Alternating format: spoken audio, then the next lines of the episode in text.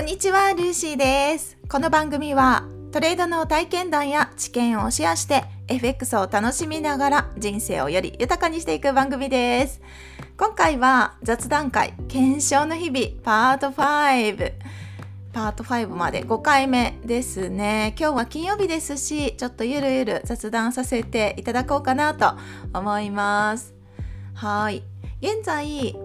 あけ検証の日々っていうのは、まあ、一体何なのかですけど、まあ、その名の通り検証したりとか、まあ、リアルトレードで練習を並行している省エネトレードのアップデートの共有的な 感じとあと最近私が思ってることなどをお話しさせていただこうかと思います。はいでね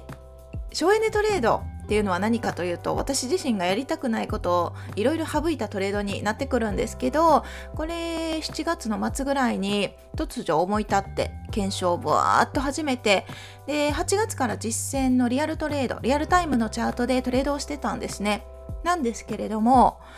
実は今9月に入ってほとんどトレード機会がないっていうのが現状です。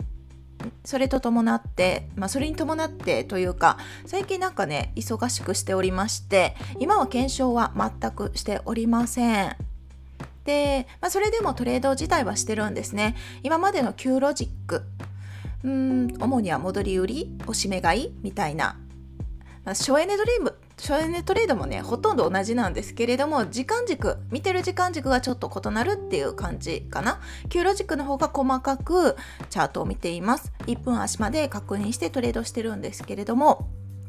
そのロジックを使ってます。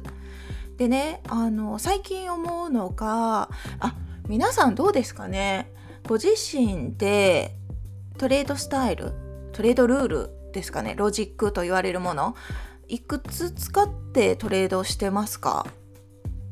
これ私は今まであんまり考えたことがなかったんですがその Q ロジックと一括りにしてもその中でも細かく分けるといくつかのパターンになってたりするんですね。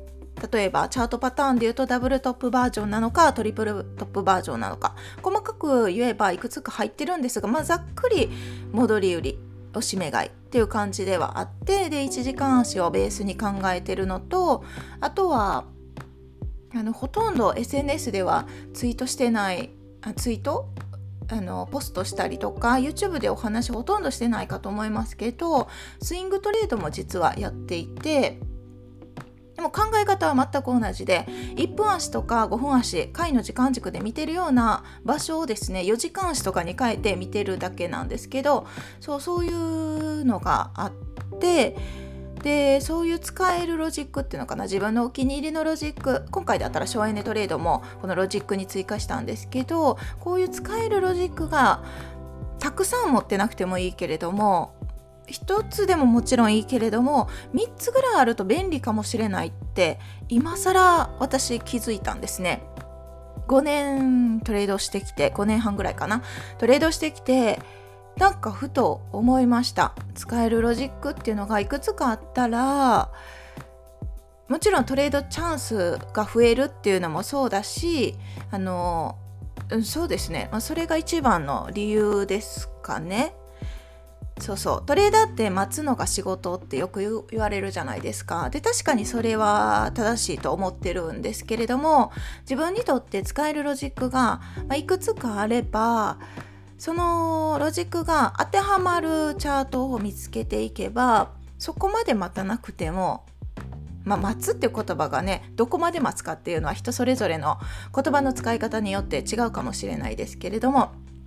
使えるロジックが例えば3つぐらいあればあ今回はこれでいけるな今回はこっちのパターンだなみたいな感じで結構トレードができたりするんですよね。まあ、トレード回数を増やすことがいいこととは私は思ってないんですけれども厳選して利益が獲得しやすい場所でトレードするっていうのはもちろん大前提ではありますけれども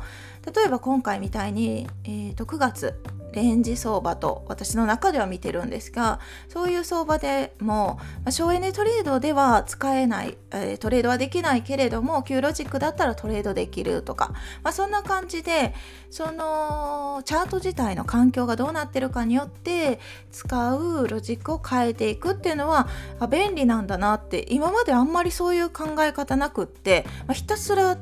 待つみたいなトレードしないみたいな思っててでモヤモヤしてた時期もあったんですね。だけどトレードしたところで結局損切りになっちゃうならばトレードしない方がいいって思ってたけれどもだけどいくつかロジックを持ってるのであれば、まあ、使い分けするのいいなって今更ですよ。皆さんだったらきっともっと早く気づいてると思うんですが私は今更気づきました。っていうこととあとねその9月はレンジ相場でって先ほどお話ししましたけど、まあ、そもそもレンジの相場とどう判断しますか？判断する基準は皆さんにとってどんな基準でしょうか？これぜひぜひ意見を お伺いさせていただきたい。そしてお勉強させていただきたいと思うんですが私自身が考えるのは直近のここ最近の日足の値幅の平均値ですね、まあ、細かく平均値を取るわけではないんですが、まあ、昨日は100ピップスだった。おとついは150ピップスだった。みたいな感じでざっくりあ100前後なのかなとか200前後もしくは100以内なのかなみたいなそんなん分かるじゃないですか。だからそれで自分の中では100以下、まあ、150以下あ200以下かな。あ難しいな。はっきり言うね。150以下ぐらいかな。だったらちょっとレンジだなって私の中では思っちゃいます。1時間足を軸にトレードする場合はそうですね。うん。で見てるかな。200ピップス、まあ、その時期によって違うと思いますけど200ビプス動いたらまあぼちぼち動いてるなっていう、まあ、これもね感覚的なものなのかもしれないからあれですけれどもあ400ビプスとか動いたらあ結構しっかり動きましたねっていう感じかな。で100ビプス以内の場合はほぼ動いてないと同じに判断しちゃってます。あとは1時間足を見てるので MA の傾きとか MA が平行になってるとか3本の EMA がとっても収束して束になってる状態。パーフェクトオーダーという言葉皆さんご存知かと思いますがその名の通りまさにオーダーするにオーダーするのに非常に適したタイミングっていうことでパーフェクトオーダーという感じで MA が外から長期中期短期でシャワー状にふわっとこうリボンが広がるような形になったりするんですね。でそれとは全く逆の状態。目がぐちゃぐちゃしてたりとか束になって全く開いてない。収束してる状態。だったらレンジだなとみなしたりもします。あとローソク足の位置とかかな。っていうのもあるんですけれども、まあ、細かく言えばいろいろあるけれどもだけどレンジと判断できなくてもですね自分のロジックが有効かどうかっていうのを過去検証する中で勝ちやす勝ちやすい場所そして負けやすい場所っていうのが自然と分かってきます。分かってくるはずです。うん。検証回数を増やしてれば。なのでそこってなんか馴染んでくる。し 馴染んでくるっていうのかな。あこういう感じの形だったらこうなりやすいなっていうのはなんとなくやっぱ分かってくるんですよね肌感覚で。でその回数を増やせばより分かってくると思います。これはリアルトレードでも同じことですけれども、まあ、そのための過去検証でもあるのでやっぱり検証していってて勝ちやすい場所負けやすい場所っていうのを見つけていくのがいいのかなって思いました。はい、でねあのあもうすぐもうすぐ終わります。ちょっと話長くなってきましたけど。そう最近思うこと聞いてもらってもいいですか？皆さん興味ないかもしれないけど FX やってるとうん、どこかのコミュニティとかに所属してる人であれば別かもしれないですけど周りに FX トレーダーさんが全くいなくってなかなか普段トレードの話することができないわっていう方だとですね特に悶々とする時期って多分あると思うんですね。いや話す方がいてもあると思います。私もあります。何をやってもなかなか思うようにいかない。辛いって思う時もあります。そうあるんですけれどもあるんですけれども ですね。そうそうこれねもうみんなあるんですよ。一人だけが苦しいわけではなくって全員が通る道だし全く通らない人もいるかもしれない。いるかもしれないんですけどまずはちょっと他人のこと置いときましょうかね。置いといて、まあ、何をやってもなかなかうん思うようにいかないことってすごいあってあるんですけどその時に私いつも思うことがあって、まあ、確かに苦しいなって思ったりもう一体どうしたらいいのっていうもうアイデアも浮かんでこないって思う時あるんですけれどもそういう時こそもう環境認識と一緒ですチャートの。今事実として何が起きてるかっていうのを整理してこういうことが起きてるこういうことが起きてる、まあ、感情と実際起きてる事実とを、まあ、切り離して物事を考える感じですかね、まあ、感情ってどんな事象にもくっつけることってできるじゃないですか私たち人間だから。だけどそれをやってればキリがないから、まあ、一旦それを置いといてどういうことが今起きててでどこにぶち当たっててっていうのをまあ冷静に考えてでその上でいやだけどこれは自分にとって、まあ、必要な、まあ、ポジティブに考える感じ必要な課題なんだなと前向きに受け入れながらですね受け入れながら取り組んでみると新しいアイディアだったりとかあやっぱもう一度やってみようって思いだったりとか一歩進めることができたりするんですね。まあこれは人それぞれだからできないっていう方もいらっしゃるかもしれないけれどもいつもですね私なんか苦しいなって思うことがあった時にこそ一度立ち止まって今何が起きてるのかっていうのを、まあ、頭の中の頭の中を整理して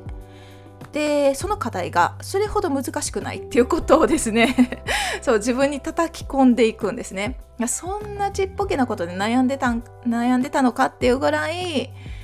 あの分解していく。そうそう。そんな感じでですねもう苦しいことがあってもいやここから一体何を学べばいいんだろうか。はい、常に何か起きることを、まあ、自分にとって必要なものだと仮定した上での話なんです。仮定して、まあ、必要なものなんだと認識してえここから一体何を私は学ばしてもらったらいいんだろう。資金管理なんだろうかとかまあ何でもいいと思うんですがトレードだけじゃないですけれども何でもそうそういろいろ考えていくとあいけるかもみたいな 感じにめっちゃアバウトな話ですいません。そうとにかくですねやりきるそして諦めず事象をもうそのまま見つめていくっていうことをするとなんかやっぱりこっちが先に受け入れると、まあ、相手が変わっていくのと一緒で道が開けてくるものが本当にあるなって最近つくづく思うんですよね。うん、つくづく思うから、まあ、そんなに真剣に考えない人もいらっしゃるかもしれないからいや考えない人は羨ましい いいと思うんですけどもしですね辛いなって思うことがあってもそう何かこれはメッセージなんだろうかみたいな そんな感じで一体私どんな成長をさせてくれるための事象なんだろうかそんな感じに思って取り組むことが多いです。ということで、まあ、最近は検証してませんよっていうお話からですね つらつらと最近思うことを聞いていただきましたけれどもはい9月ももう少しで終わりですね。やばい今年ももう終わる。早いですね。毎日悔いのないトレードをしていきましょう。ということで今回は雑談会検証の日々パート5でお話をさせていただきました。では今日はこの辺で終わります。今日も皆さんにとってハッピートレーディングでは次回の配信でお会いしましょう。失礼します。